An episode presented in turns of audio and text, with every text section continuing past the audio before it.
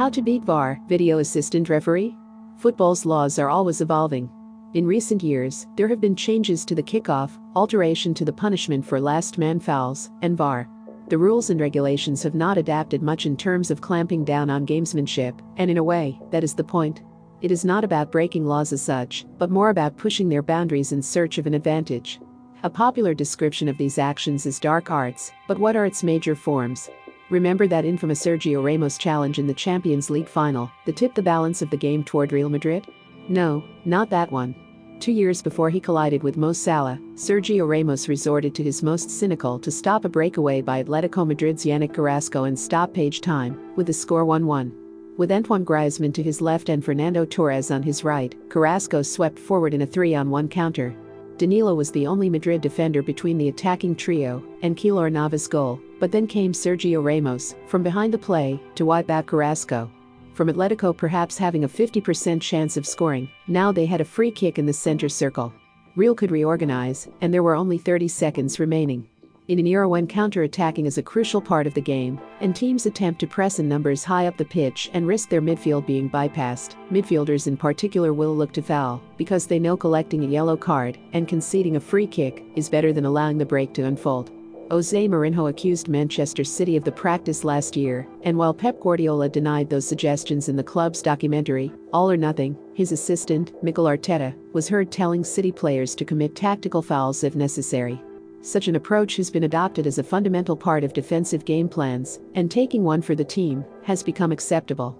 However, it is an area in which the punishment does not fit the crime, in a sense, overt fouling is effectively incentivized. Some home teams are effective at subtly influencing a referee's mindset, even before a single ball is kicked, and sometimes post match, too. Some top European club gift referees with luxury watches after every game, while others provided replica kits for all the officials' children. Other clubs provide referees with a police escort onto the pitch, even if it is not strictly necessary. Does that make them less inclined to give decisions against the club that rolls out the red carpet?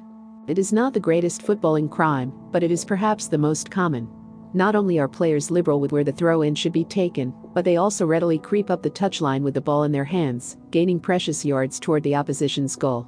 This is particularly prevalent when dummying a throw, they stop, and then, with their second run up, go far in advance of where they should have been.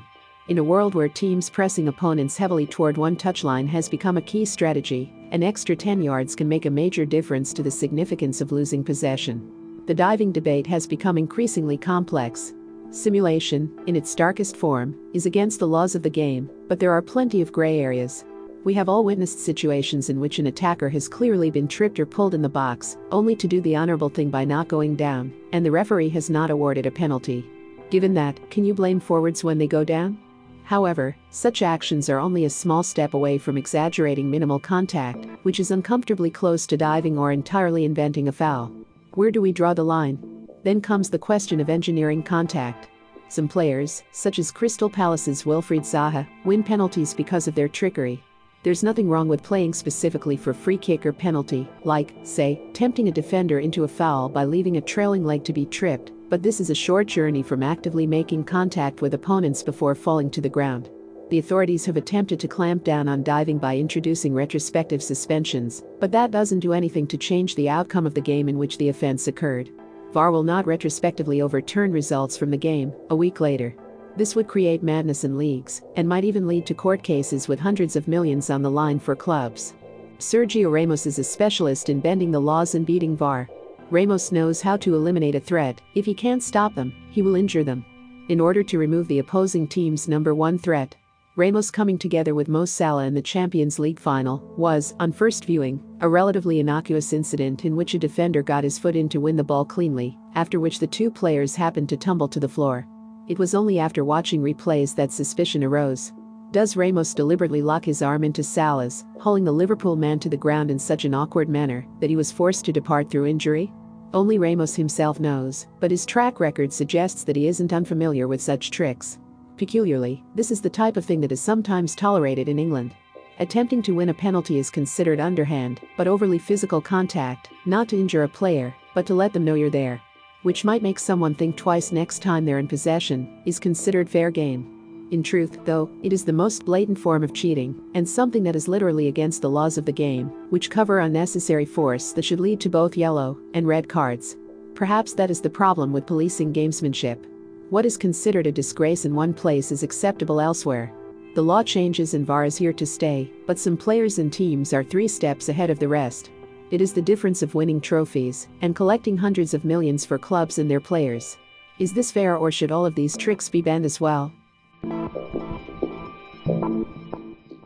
Remember to follow Golia by hitting the follow button, and let's get to 1 million followers, and tune in daily for new episodes.